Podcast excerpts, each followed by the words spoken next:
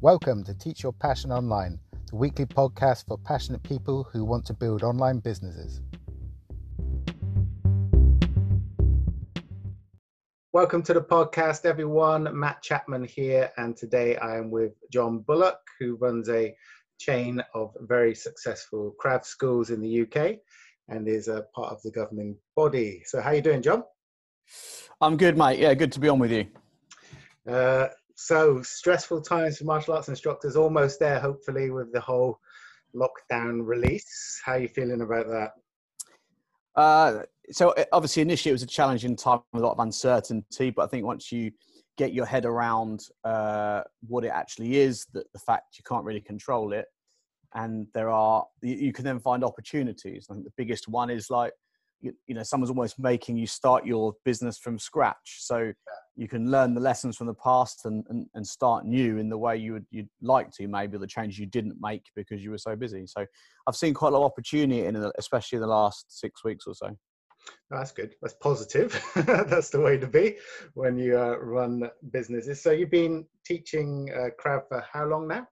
I've been in Krav Maga for about 15 years now. I Started out in kickboxing, um, but went into the military, into a particular specialist role and then was in the private security sector for a long while in the sort of the close protection industry. So self-defense training became more of an interest specifically in the protection of other people. Yeah. Uh, and I just found my way into, you know, Krav Maga as, you know, being the most well-known reality-based system out there, I guess.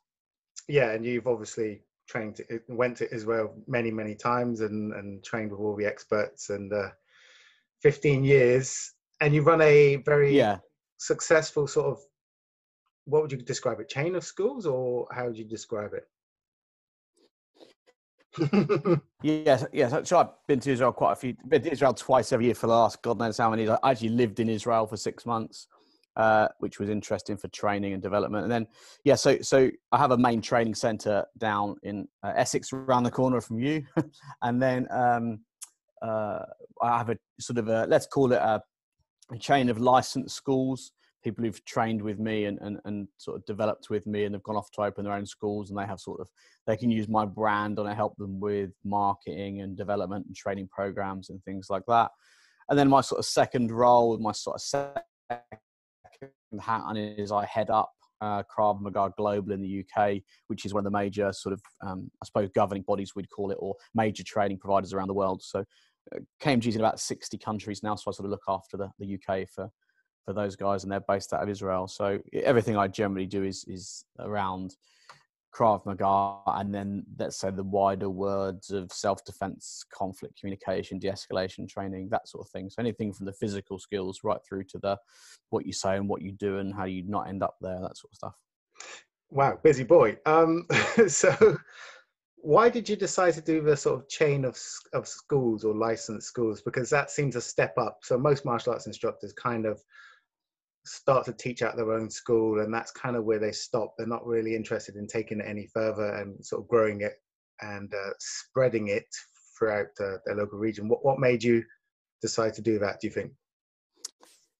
Uh, the first one was to give opportunity for people who've been training with me who wanted to open their own school but maybe didn't have the confidence because there's a lot of things that I don't mind doing or I'm okay with that a lot of school owners probably aren't interested in doing. For example, the web side of things. Uh, that that's and advising on pricing structures and programs. So I wanted to give opportunity to people. That's one reason. Yeah. The second reason is brand awareness. So I think that you know if someone goes on your website and sees that you have various uh, locations in different places. It creates um, some trust in the brand because they can see some longevity there. The, the goal with actually the chain of schools was was never to be uh, profit. It was never designed to roll out like a turnkey franchise solution where you could do the course and go out and open your own school tomorrow. I didn't want to do that. I'm not saying I will never do it. I never say no, say never, but at the moment the, the goal is, is brand awareness. So you can see we've got selection schools around the UK you know, all which are rated on Trustpilot and, and things like that. And it's just to build um, confidence really in consumers when they're they're looking, well, why should we go to this place? I think if your brand is strong and has representation different places, you can add to that trust. Yeah, absolutely. Yeah, that's very cool. And uh, what was the decision or what was the, the deciding factor? Because you went into teaching online quite a while ago. You, you started creating a few products a while ago, didn't you? Um, I remember looking at one of your kicking uh, products a, a, few years ago. What made you decide to get into the online sort of space as well? Well, I think from a business perspective, the uh, as the great Dan Kennedy says, the uh, the, the number one is dangerous. So never have one supplier, one instructor, um, never have one of anything. You know, never have one marketing stream. So I, I, I have a structure for the business that operates in various different areas. Physical training in the corporate market, an online shop, and then obviously online training would, would feed into that. So we started initially through uh, filming our what we call checkpoints in Krav Maga. So the salient points in each technique that you would need to know for grading and for the technique to be successful. So we created a sort of our what we call our practitioner levels one to five short videos with checkpoints so the students could reference them coming up to gradings and things mm. and hmm. obviously as you went up the grading levels you get access to the next level of, of, of, techniques so we filmed that i had a guy come to work for me who used to work for a sky tv channel. So that was in the main what he did. So we wanted to test our ability on that. So we filmed what we called elite online and then inside that we decided to throw some more things. So we put some pad drills some bodyweight training drills. Um, and then we got heavily into a mobility system that, that I'm, I'm, I'm into for what I call old age prevention. You know, so uh, the fact I want my hips to work when I'm 70. So yeah. uh, we started work with this mobility system and used that in conjunction with our knowledge to create something called Kicking Mastery, which was a course that we put out there. And actually, I'm going to relaunch it soon. I think it's pretty good. Um, and that was that was the beginning really, and it that was the beginning of, of that sector of the business because the business isn't just teach martial arts or Krav Maga on, on the training floor. The business has various streams, and that's one of those streams that you know doesn't get 100% of my time, but it gets a percentage of my time. It gets weighted against the other things that I'm doing, if that makes sense. So every month I will do something towards that project, but it's not the only thing we do, if that makes sense. Yeah, and since then you've gone on to release like uh, a few other products. The main one being your like uh, Krav uh, lesson plan library, which is. Do you want to describe what it is for people who are interested in teaching Krav and, and developing their skills as an instructor? Yeah. So basically, it's it's um. So first of all, it's it's a premium product, right? It's my big product that I've got. And I thought, if I'm going to start more online, let's go heavy and go, uh, you know, probably contrary to your advice, uh, let's go diff- let's go difficult first. You know, let's overload myself. And I thought, you know, if I could create this massive product, then everything else in the future is going to be much easier. So uh, it's in effect is a, is a three year program really that you can pay monthly or subscribe to yearly, whereby we have fundamentals, intermediate, advanced, and we launch four lesson plans per month um, plus bonus videos that Maga self-defense instructors can use in their schools. Because what I found was that instructors were putting probably too much content and too much creativity into lessons. So although the students might have had a great time in the whole lesson, that's that's a good thing. Were we actually building competency? And I think when you deal with something like self-defense, you can't mess about with it. You know, somebody might have to defend themselves tomorrow. So do they come out their lessons actually have progressed? And I've just found a lot of instructors teaching too much so it was a, a model of training and ideas for lessons that would sort of keep that balance between the content and, and, and how you're teaching it. And it, has gone really well, you know. So we launched in January. Odds the launch month went really well. I'm still ticking over, getting different, um, uh, some more subscribers every month. Obviously, I, I, like anything, I could put more time into marketing, but like I said in the beginning, it's a stream of what I do. It's not the main thing of what I do. So every month it gets some attention, but like anything, if I put more attention to it, it would probably uh, it would probably get even bigger. But obviously, that's a that's a choice at the moment.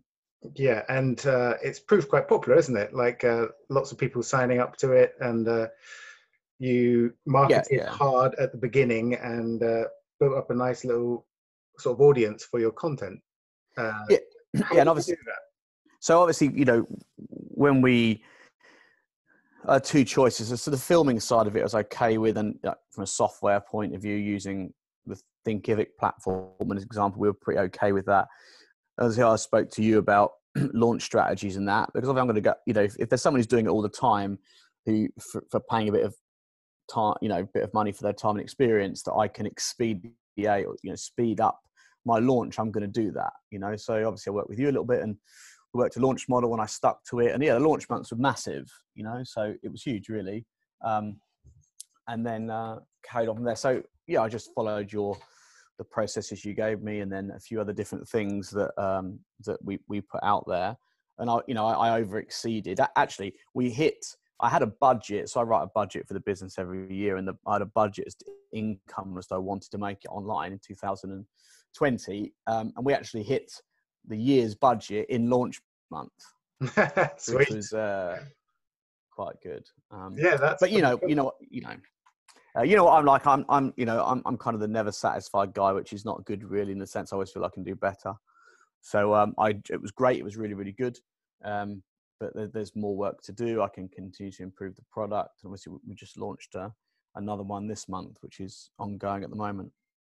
Yeah, how do you find like the difference between launching or creating online products and kind of running the school? Is it the same sort of system methodology you use, or is it more creative, or is it more uh, easier because you use software? What do you think? Because obviously, running a school requires a lot of people. You do employ a lot of people to help you do what you do, but online is a bit different, I guess. Yeah, yeah, yeah. It is, and so uh, obviously, you, you can run a school on your own, but it's miserable and eventually you will burn out and, and you get to the point where you're not enjoying it anymore. I can't think of anything worse than getting up and going to do something you don't enjoy. So, um, you know, with running the school, the process is the same. Since with online, I'm like, okay, so there's certain things in the school that at the moment only I can do, but I try and make that as small as possible. With online, in the beginning, uh, I can do it all with a bit of, um, you know, tutorial and guidance and help. But also, I would then go, okay, well, I'm not going to be that good at that bit, so can I outsource that to somebody else? So my attitude online is that I, am starting it now, not because I um, want to, for example, do what you do, which is a full time living in it right now. You made your decision there, but obviously you've been doing it for a long time. I want it there because it might be in five, six, seven years.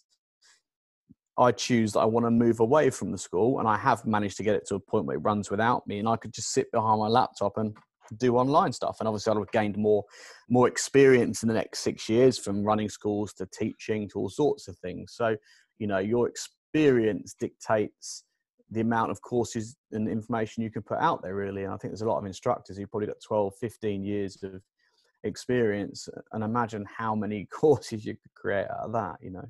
Yeah, um, that's, that's so the problem. I think, it, it's it? it's much it is easier than running the school. Yeah, oh, it is. Yeah. So it, yeah, I, I, I think that um, I think if you're not if you're not you should have some if you're any type of martial arts instructor there is nothing stopping you only than your own only your own limiting beliefs as to why you shouldn't do something online. And and everybody thinks that it has to be some uh, uh, you know well customized site with a thousand courses on. That doesn't happen overnight does it? You know you've been plugging at this for years. So it's um, but we are we are actually, my view, still in the infancy of online training, right? Now, yeah. notwithstanding COVID 19, and COVID 19 obviously has pushed. Um, you know, live training classes on Zoom, which which which is okay. Do you know what I mean? But it's not never a replacement for physical training. But what instructors were forced to do is to force to get in front of the camera. So you made a fatal mistake if you didn't record those classes. That's number one. But number two is that you should now use the experience you've had to get in front of a camera and then start to film and get some content ready because we are in the infancy. And if you're if you don't jump on the bandwagon now, you will regret it in uh, five, six, seven, ten years time. I because so. yeah, uh, yeah, for sure. So even if it's like gaining the knowledge and putting something small out to your network. And you know what? It can be for free. You know, put something out for free to your students. I don't know, just to practice. But I think everybody feels that they should create online content and it should do like a 10 grand launch month. Otherwise, they've massively failed.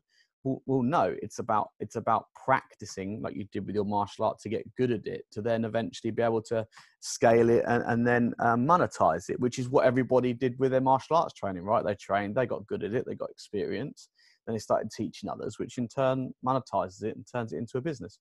So online training is no different. You have to um, you have to you have to do the research, do the work, and and and and practice and have a go and just launch things out there and obviously rid yourself of the ridiculous um, belief that there is some mystical group of people out there who are judging your every move. Right? it's like it's like it doesn't it doesn't exist. You know, there's nobody sitting there with a notepad uh, writing down how much Matt Chapman screwed up today. Do you know what I mean? It's like people have got their own stuff going on. So, and like anybody, any anybody who genuinely cares about you, who's friends with you, who wants, you know, who wants to see you successful, will only ever be um, supportive, right? Yeah. And the, the, people who are not supportive, well, they're probably not your friends, right? And the people who are not supportive are probably ones who are not doing it. So they're judging something that you're doing that they're not doing. How's that work?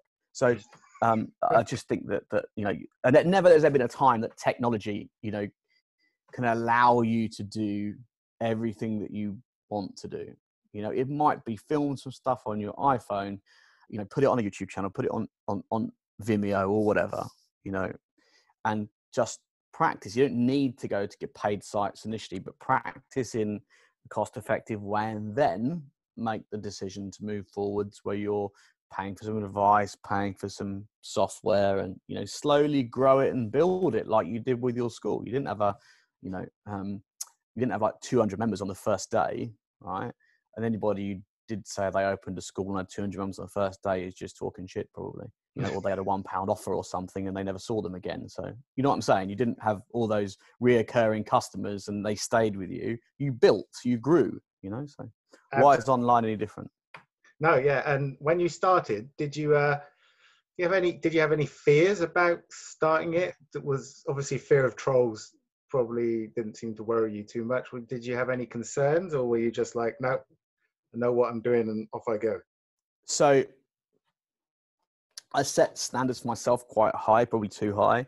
And uh, it's a bit silly to set standards in something that you're starting out with. Yes. So probably the, the biggest debilitator was like, um, uh, expecting something which was unrealistic um, on, on, on, on, a, on a launch project. So that was probably the one thing. I don't have any fear around um, uh, cam, you know, talking in front of a camera or teaching in front of a camera. And I'm confident that after 15 years of Krav Maga, I know what I'm talking about. Otherwise, I wouldn't have been doing it for 15 years. so I, I think, um, so that wasn't really the issue. My main issue, I think, was um, just making sure that with all the other things I have going on, that it had that it had its place, and I didn't suddenly put all my attention into it. But at the same time, I didn't put no attention into it. So where was it going to sit in respect of the amount of time I allocated to it on a weekly, monthly, yearly basis? And I think I was a bit concerned that I was adding to to um, my workload. Yes. And I did in the beginning, and I and, I did in the beginning. I thought, oh, it's too much, but now I've actually, and and the last sort of lockdown periods helped me re-evaluate that and i now know where online sits in my bigger plan if that makes sense. So those are the two things really um, sort of over expect, uh, uh, expectations above what i should probably have myself and secondly um, making sure that i didn't just just throw my time into it or not do anything with it balancing the time i spend yeah did you uh did you want to make a million in your first launch? Was that your was that your target? No no that would have been unrealistic but but you know when you um uh, so so I, well interestingly but and you've known me quite a while the number i put on my launch we doubled that number but i'm the sort of guy who is is, now is like triple it yeah? I'm not the pain and pleasure guy right? It's, it's like so so you know it, it's the, the the the pleasure of doing well in that pushes me to want to do and i'll just always go um what could i've done better? And, uh, and that's not good in some senses because obviously you should celebrate successes which is something yes. i struggle with. I'm um, the same. Yeah i'm yeah. the same. I'm like right next. Like i hardly ever celebrate for more than like literally a few seconds. I'm always on to the next goal. Um, apparently there's something wrong with our brains. There's been research done on us yeah.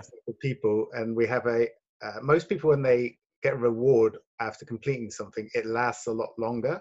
But our Yep. brains don't produce as much of the chemical, so Yep. it just doesn't last long enough. So we're on to the next thing. So we have brain issues, John. That's what it It's it's it's mu- mu- multiple punches in the head. I think Might that's, be. uh, or, uh, you know, getting strangled by John Hegan or whatever it is. But the but the um the uh, I, th- I think with that though we can look at it like that, or or there's also a way we can look at it, which is that it probably means that the journey is more important than the result, which I think is extremely important in anything. So um, you, you know that we're enjoying the process of doing it. That was good. Okay, great. What's my next bit? Because I, like uh, you know there's a great book called the art of the start and, and i like the start of something i like the beginning of things i like Yeah. the struggle i like the i like the the first few steps you know Yeah. i don't like plateauing and when, when we get to the top and and uh, you know i'm always banging on to people about oh we need to get things done and get things finished you know but when it's finished i'm like right okay then i move again rather than going right we finished it that's good so I think there's um I think there's some positives in wanting to move to the next thing, but at the same time, like you said, stop and pause and go, actually, that was pretty good. Do a bit of a re- review as to how it could have improved, and then implementing the next one. Yeah, absolutely. And uh, one of the things that uh, I'm very impressed with yourself is your ability to speak to camera, because I don't have that ability, and I know a lot of instructors really struggle with standing in front of a camera. Now I can teach to camera, meaning if I'm like teaching a technique, no problem, can do that in my sleep. But just kind of explaining concepts and talking naturally and confidently to the camera still freaks me out. And I've been doing this for like seven, eight years now.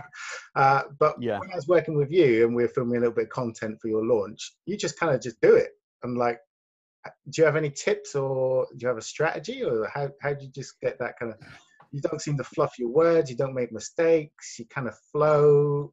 Uh, It's really quite good. So there's a few there's a few things um, that I've done over the years with that. So the years ago, a long time ago, when I was very young, I did I researched TV presenting as a career, uh, and I was interested in, in what courses involved and stuff like that. And there's a few uh, TV presenters I looked at who would do like live TV uh, and would be very so so cheesy wise. If you look at the people who do like you know cheesy Saturday night TV, like Yeah. the people like Dermot O'Leary, Ant and Dec, people like that. So al- although they're auto queuing to a point, you know, what they're actually doing is they are um, working section by section and then filling in in between, right? So they they what and and there's and this follows on to sort of some NLP stuff, which is all about chunking, which means like you know knowing the top level idea about what you're going to talk about but making sure you've got enough experience to then fill in the fill in the the, the section between the next chunk. So so in effect what they're doing is they understand that okay we need to introduce the show or whatever i mentioned this this and this you know? So how they mention it is irrelevant right? Right. so the second thing the second thing is then um uh, uh, and i'm doing it a little bit on on this because obviously we're just chatting but when i'm going to camera i'm i try to avoid um like words like i just did there like arm and the r and things so noises so you don't need to make a noise to know you're thinking so when we're chatting and stuff because i'm thinking on the spot now with your questions I will make that noise. But when I'm in front of a camera filming, if if I make those sort of um and ah noises, I I, I start again because I want it to be flow. I did do a course um, with a guy that you and I are both aware of called Andy Harrington, which I'll, reserve judgment. But the as, in- as in as in as in like I, I don't like some of his marketing meth- methods but but i should say this that um i was i was at a, um uh, i can't remember that company that dan bradbury used to run. Uh, uh, um you would have probably been at one of the events. And and andy harrington was there selling his public speakers academy yes. and um, or public speakers university and i didn't go i didn't join in the mass selling part i walked up to him at the end i said you know is the offer still available? Yep. So i went on the course. And actually the course was very good. It was tough. It was like i think it was like five days or something. And then a few people in the room helping. It was all based on NLP and if you knew your subject the structure was really good. So what he did was taught you a structure. Yes. So uh, and so and and that included how you present your body language, your movement, and things like that. And the reason that was important to me was at the time was not because of online, but I'm, I'm I do a lot of work in the corporate sector. So by that mean by that I mean um, I work with uh, the police, the military, blue chip companies, where I go and deliver classroom learning, mm-hmm. which is interactive training. So uh, meaning that I have to get people feeding back to me, and the way you present in front of a class sitting down is extremely important um, because they have to be engaged in your tone of voice when you move from formal speak to sharing a story you know? So um, when i go in front of a camera i'm very conscious of my body language the tone of voice and, and, and what i want that part of the messaging to come across. So if it's a short ad it's no problem um, but if it's a bit longer there'll be times when i'll have to change my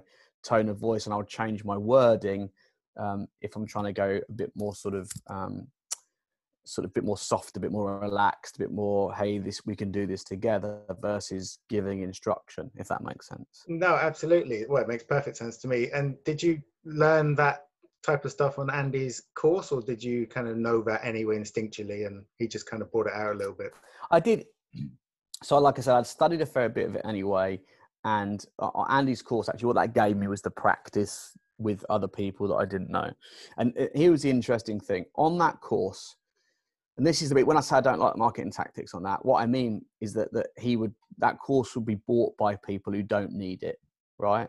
So you should only go on that course if you are an expert in what you do and want to learn how to, to share that information. So people will go on that course saying, "Oh, what do you do? Oh, I'm I'm, I'm in um, I'm in property. What does that mean? what you you've got like you know 15 20 houses you rent out. No no i'm thinking about doing it right?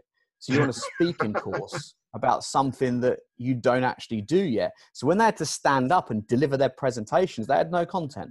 Right. So the the point is that he'll teach you structure but the content's already in you from 12 to to to uh, sort of 12 to 15 years of experience you know with you. If i said to you talk to me about online training and the five top things that people you could just reel it off because of experience. Right. So, what he kind of attracted the wrong crowd, I guess, or the crowd that wasn't quite ready for what he was delivering. Well, well, yes, but then again, he doesn't really care about that bit, does he? So, so he wants, but he, you know, he's saying here's a course, he's and sign up to it. He's not going to make judgments on every single person. Yeah, turn people away. But it's just, it's just that um, a lot of people there they couldn't use the they couldn't use the training because they didn't have any content you know? It's like you saying to me you know talk to me about the um, do me a presentation right now on the inner workings of my um, uh, my my ford ranger engine. Well i've got no clue. You know what i mean? I'd be like mm, it drives the car you know? So it, it i couldn't talk to you about it because i've no yeah so i've got no yeah. no experience so I haven't got no content so you you could say to me, you know, talk to me about um, cylinders, valves, and, and fuel injection as like the the chapters, right? Well, if I had content and experience, I could fill in the gaps, couldn't I? Got you. So it's kind of uh, the structure of your content, like you say, chunking it into sort of yeah. topics or themes, and then just working the segue into the next section that smooths. yeah, and being good at pause and understanding the power of the pause so, you know, so when is it the right time for you to pause? And also, when you're talking to a camera, uh, well, the stuff we did was obviously quite quick stuff, you know, but when it's longer stuff, you know, having the whiteboard in, you know, in, you know, next to the camera that's got your four points. Don't try and write your script. Right. Four, four points. The other, I have done, I have done it with a course we just launched this month on self-defense law on some of that stuff we did auto cue that because um, there's some legal stuff we had to get into it that we couldn't miss and yes. that we can't ad lib we can't ad lib. So we have to so we did auto cue it so that How was did you, know, find auto cue you, can you does it flow? Does it work for you or? Yeah because you can do it you can do an ipad so there's an auto cue app on the ipad you download that you put your stuff in you set the pace in which it scrolls. Um, and obviously what you have to make sure is that the ipad sits is either held or is positioned just below the lens Otherwise, you'll be staring at the iPad if it's somewhere else, you know. So Right. um, you, you can actually get away with that quite well. The danger is that you just got to be aware that you're reading. So a, a, a good example, another good example to watch is like, especially at the moment with um, like politicians who are doing the number 10 briefings, you know, so they've got notes, they've got things they need to share, but they're not always looking down at the paper, you know. So Right. They understand what bit they're moving to and where, and they just look down at the paper now and again. It's an auto cue, although you know you should be you should practice reading it, but in a way that you're um, you're still articulating through your tone of voice and body language.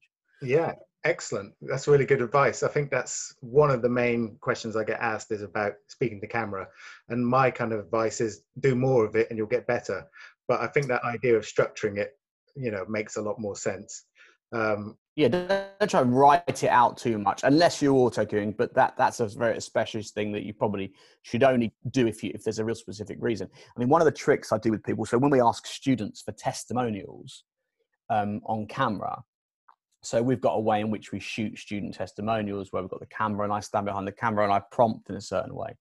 So what I do with that is obviously when you point the camera at a student, they're all going to freeze up.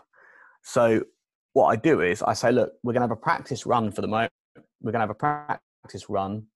Um, we won't put the camera on, so just have a go. And I'll do certain body language behind the camera to nod to them, and that the, the questions are making sense. Yeah. Um, and but what I'll actually do is I will actually record it. Now I know that's a bit sneaky, but you'll get a complete, you'll get a really good testimonial. And at the end, I'll go, by the way, I recorded that, and they go, "Oh, you're joking? No, no, no." and then they look at it, and it's amazing right. It's cool. Amazing. tip. because Yeah. they saw it as a practice. Now, obviously, you've got to do it with the right person because some people might feel that that was a bit naughty. And obviously, if they wanted to say don't use it, that's fine. But I've never met anybody who's been unsatisfied with what I call their their practice testimonial. And the, also, the other thing with testimonials and filming people, you know, let's say that someone does your online course and then you want a testimonial. The one of the classic advice is is to make sure you they repeat the question back to you because you Right, won't. yeah. So, for example, if, if you say, um, uh, "John, tell me the best bit about um, MitMaster Online," I go, "The best bit about Mr. MitMaster Online is," you know, Yes. because I might not hear you talking the question. So, there's all these little tricks that you can use with cameras and filming and- and yourself and that. Um, and then the power of editing, you know. So, so one of my worst habits is I want to get it all in one take. Right. Do you know what? You could film a bit of it, stop, film the next bit, stop, and just add in some fades. Do you know what I mean? Just do some transitions. You can really easily, you know, film your first bit, stick in an image from your course, and then run into the next bit. You know, it Yeah. doesn't have to be in one because one take is quite hard if it's long. You know. Yeah, that's some awesome advice, dude. That's quality advice. That's good. And uh, one of the other areas that I think you're really strong at is your email game. Uh, having received your emails, they are like really well written. Um, any tips on email writing? Have you done any training? Have you sort of developed? How did you develop your skills? Because your emails are very good.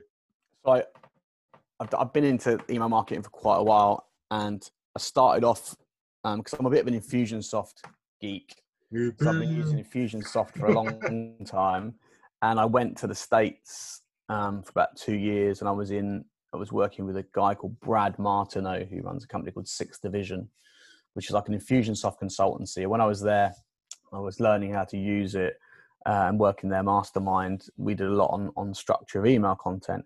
I then did a little bit of work. I did um, one of the best things to buy actually for anybody looking to do it is Ryan Deiss's The Machine.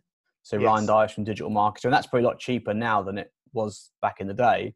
But I started to use the machine. So uh, the machine worked really well for us. And obviously, you know, indoctrination, engagement, ascension, and all that sort of stuff. Yeah. Um, I did a lot of work with a company in Birmingham. I used them for some marketing consultancy role called Ideal Result. They had a guy up there called Seb who was just a fantastic copywriter. And then I learned a lot from him. And then I recently did Paul Mort's Email Domination Academy. So Paul Mort is um, uh, ex boot camp guy, fitness trainer, turned sort of info marketer, um, and does a lot of personal development. And he's the guy who's helped. If anybody knows who James Smith is, who's a big Instagram PT very successful email marketing. So I did his course recently. The tip, the main tips are um, subject line is everything. So make sure that the subject line is engaging and makes people want to open the email because there's two there's two things you have to remember with email marketing is that it's not the same as like if you look at what Gary Vaynerchuk says like 10 15 years ago you would read and open every single email. Yep. But now you have to your emails have to get through what some people call the purge you know as in the, the tv show. So like uh, so you'll wake in the wake up in the morning you might grab your phone you'll purge your emails. You'll just delete the ones that you're just not interested in. And then you might do another purge at lunchtime you know. So um, making sure you avoid the purge meaning you know you don't get deleted in that mass deletion time of the day yeah. which generally morning and lunch times. Uh, and so you know if you think about people commuting to work on the train as well. So um, when you send it's important. The subject line is important. And certainly when you're writing emails um, it should be written to a person not to a group. So you should talk to that person directly. Yes. Um, some yeah nice tips on, on email email is a is a is a is a difficult one for people but i think one of the best tips i've ever read or heard about email is that uh, you got to understand that people read it alone so like you say it's one to one and most people are bored yep. most of the time. So if you can be interesting, yep. engaging, yep. and uh, get past the purge, as you call it, you can start building up a relationship with your email list. And email lists in online marketing are like considered the gold standard, aren't they? They're considered one of the most important things you can have because you own your email list forever, whereas you don't own necessarily Facebook traffic or Google traffic or anything else. Um, having an, an email list is is one of the most important things that most people forget when they start out. Um, we met, funnily enough, at uh, an event. Which one was it? Was it the Seriously or Expert? Oh yeah, we did, didn't we? Yeah, yeah, yeah, yeah. yeah. yeah. Was, I can't remember who was. Was that, that Gary V? Nice. Was it Gary V? Gary V. And was okay, yeah, yeah. Yeah. Yeah, yeah, yeah, yeah. Remember, yeah, yeah. So we were at this event. Um, John was on the other side of the room, sort of hauled to me, and he said, said are you that MIPMaster guy? I was like, oh shit, yeah, I am. then we had a chat and found out that. I went, you're amazing. You're just amazing. I'm so. No, what you actually said was, some of my instructors really like your stuff. but no, yeah, yeah, yeah, yeah, yeah. I thought like, it was rubbish, but they thought yeah, yeah, my instructors like it. So that was the beginning of our friendship. But um, yes, just speaking about that ongoing sort of personal development, attending, you must have been to a fair few conferences, yeah. meetings. How do you find those? Do you find them useful? Do you still do them or? I haven't been, uh, so I started quite early in that stuff. So, um, the main people in market were Nick James, Dan Bradbury, weren't they? And um, I forget what their company was called now. But I went to a few of those because they were bringing over the likes of Ryan Deiss, Frank Kern, and, and those sorts of people. When you, obviously, the goal of those events is to try and sell you something, but it doesn't mean you have to buy it, and and and you're always going to get some type of value from it.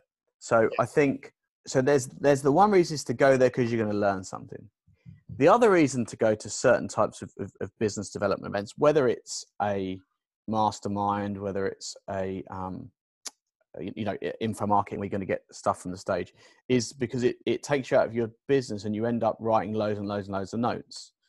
And those yes. notes you know now now the danger is that there's two dangers on it and i started to fall into it. One is you can become a seminar junkie so you'll end up going to loads and loads of seminars and not actually doing anything with the information the second thing is, as Dan Kennedy used to say, that people will go to his seminars and take a picture of every slide that he put up on the screen and take a thousand notes and never look at them again. You know, yeah. So it's the classic thing is, is you know, can you go to an event, pick one or two things that you come back and implement? Of course, you must you must pick your events carefully, and you must make sure that you, you do feel you're going to get value from it. Um, one of the best events I ever went to was uh, I don't talk about too much is the Tony Robbins event, Unleash the Power Within, because oh, yeah. because uh, although I'm not really into jumping up and high fiving and all that sort of stuff, so but at the same time I understand why they do it. But I got a lot out of that in regard to finding the reasons why I might not do stuff. So I, I, there's loads of stuff that I, I, wanted to do and how I was going to do it, and I plan. But obviously, there's stuff that, like we talked about earlier, that stops people from doing it. So that type of event explains why what's stopping you, and then if you understand what's stopping you and why it's stopping you, you can get past it. If you don't understand it, you can't do anything with it. So yeah. I did that event, and then I started going to some of the, the business development stuff. But I haven't been to uh, one for a while because I've got quite a lot going on in the business, and I've I had business coaching for about twelve years, uh, and I stopped that last year because my business coach retired. So I got a lot of stuff from him, and now really I just work with some mentors here and there with who are subject matter experts and who sort of can teach me specifics in certain things. But I'd say to go to at least two business development events where you're with other people who share the same issues and challenges as you. And it doesn't have to be martial arts.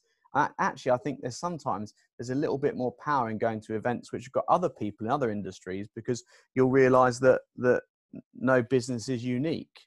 You know, yes. everyone has the same challenges. So I would say at least two events a year where you go there, and and, and if family life allows it, you stay there. You stay overnight you know, and you make loads of notes, you immerse yourself, and you come back, and you will get clarity on it. You know, I to the states three times to to go to particular mastermind, and I came back completely different. You can get very stuck in your daily routine, and it's quite dangerous in some respects because time passes quite quickly.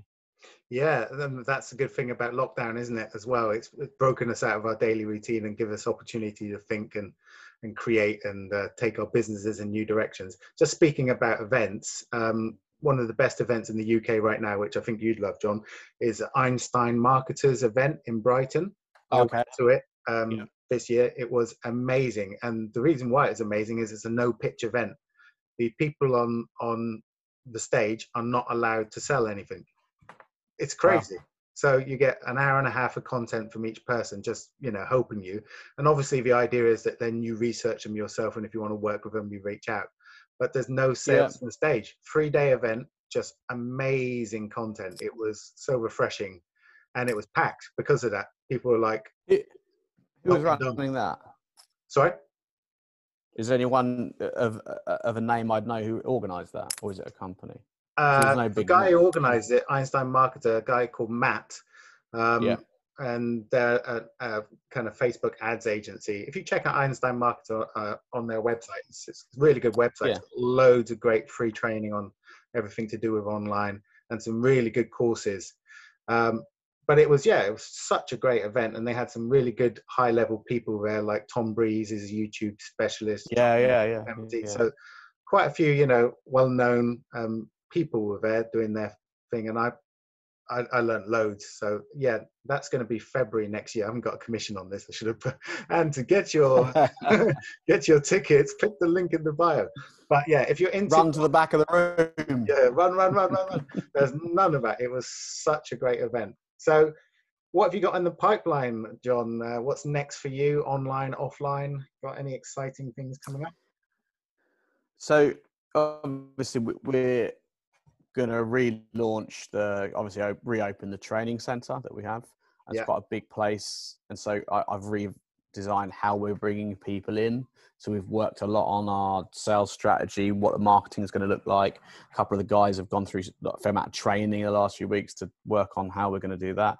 We decided to pivot the business a bit, and we've we've next to where the training center is, we have a big field that I rented a year ago with this intention of doing outdoor training didn't really do much with it in the beginning, and now we've just turned that into an outdoor gym. So we've put up punch bag frames, suspension trainers, artificial grass on hard standing for a big open training area. So that will open as an outdoor gym, um, sort of with morning circuit training classes, sort of in the next month or so. Uh, online, I've just just launched another course, Understanding Reasonable Force for martial arts and self defense instructors. So that's an accredited course. So I work with um, an awarding body in the UK who accredit that as a qualification. It's endorsed by a CPS prosecutor. Because one of the things, well, not most exciting subject in the world is um, I, I, know there's lots of martial arts instructors and self defense instructors who teach the physical skills, but just we just need to be mindful that if they were ever used in self defense, understanding the law and explanations, things like that is very important. And you know, even if you teach a sport based martial art, and occasionally you say, "Oh, you could do this in self-defense," you know, that, that, although true that you know you've got to be a bit careful with things like that and making yeah. sure that you can answer the right question. So I put that out there, and that's that's out at the moment, and that's been been that's been doing well. We've been out for five days, and people are people are booking on. They're finishing the course and completing the assessment and getting their qualifications. So that's quite good. And then I shall start. Um, I want to do another two online courses this year. Um, one will be a lower ticket product, and one will be the beginning of a series that I'm going to shoot. So um, it's always there. It's always ticking in the background, you know. And um, that's good. Uh, well, the idea is it does tick in the background and brings in sort of like a steady trickle of uh, revenue that you know you've already done all the effort. Like you say at the beginning of it, it's quite effort intense, isn't it? But once it's finished, the effort yeah. is kind of over. You just market it and put it out to the right people and and build up build up the audience and that, that's the thing and i think that's another thing that people stress the building of the audience. That takes time. At the end of the day you, you teach martial arts to a load of students who are called your audience your customers your members. Doesn't matter what name you put on it. Um, but building that base took time. And how did you do it? You put advertising out there you talk to people about what you did and you you you you started teaching it to one person on the mat two people three people four people whatever and you grew. It's yeah. the same thing online and it's the toughest thing. And actually in the in the in the sort of niche that I'm in, it's a bit tougher because I need to reach specifically really Krav Maga or self defense people, although it is relevant to lots of martial artists, you know, and, and one of my things is going to be how do I expand my knowledge base and the stuff that I know that can help martial artists as well who maybe don't teach in a self defense context. So that's a, but you start small and you, you continue to build your audience, whether that's on Facebook or email list, as we mentioned, because I think email uh, email is where your main sales will come from.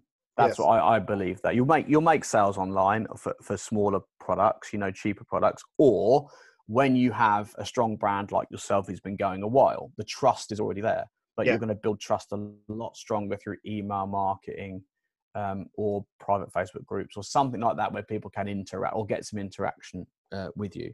And there's just one word that helps you achieve that, which is just consistency you know, mm. and, and you can't you can't do what I call chirping.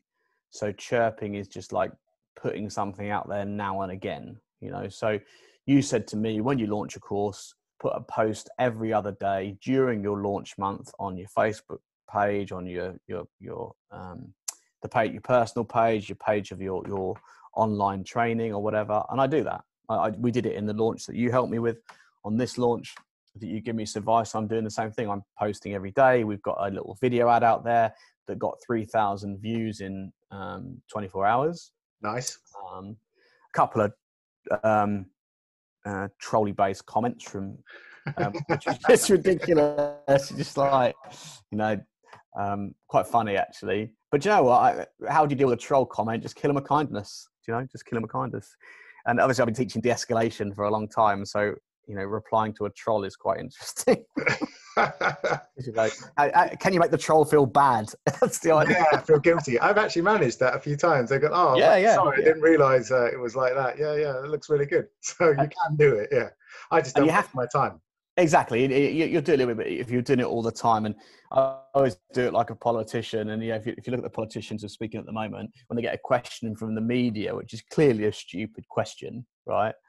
Uh, the politician will always reply, Well, thanks, Matt, for your question. And can I just say, it's a very important question, you know? and it's like you, you, know, you do that and then you just sort of um, go into an answer. Or another good one is to actually apologize for making them feel bad. Yeah. you know, I'm so sorry that my contact made you feel that way. I do apologize. You know, and in, in de-escalation, it's called the tactical apology. So it's when you say sorry to somebody at a certain time in order to diffuse conflict. Right, nice, nice tips. I use that online. Yeah. Some gold from you today, John. Very nice. um, how can people find out about you, your courses, and what you do? Where would they find you? So the web address is uh, kravmagasuccess.online. So you can just see that you know the things I'm doing there and how we've built out the site and you know and the sort of course, a couple of courses on there at the moment. And like I said, we've been going since January. The goal is to have four on there by the end of the year. And that's my goal, and that's what I'm going to hit. And uh, the final thing I will say is don't judge your efforts against other people's efforts because your goals may be completely different. If someone's goal is to get 20 courses out in a year and your goal is to get four, why measure yourself against somebody else's goal? Have your plan, stick to your plan, look at what other people are doing, learn from them, but do not make comparisons between you and somebody else because their goals are completely different. Yeah, and uh, celebrate your successes, eh? Absolutely. Yes, I should try that. you should try that, John. uh, thanks very much, dude. It's been a pleasure speaking to you. No worries at all. All good. I will speak to you soon. Probably come down and see you at training soon. Cheers, dude. Yes, mate. See you soon. Take care. Cheers. Bye bye bye. Bye.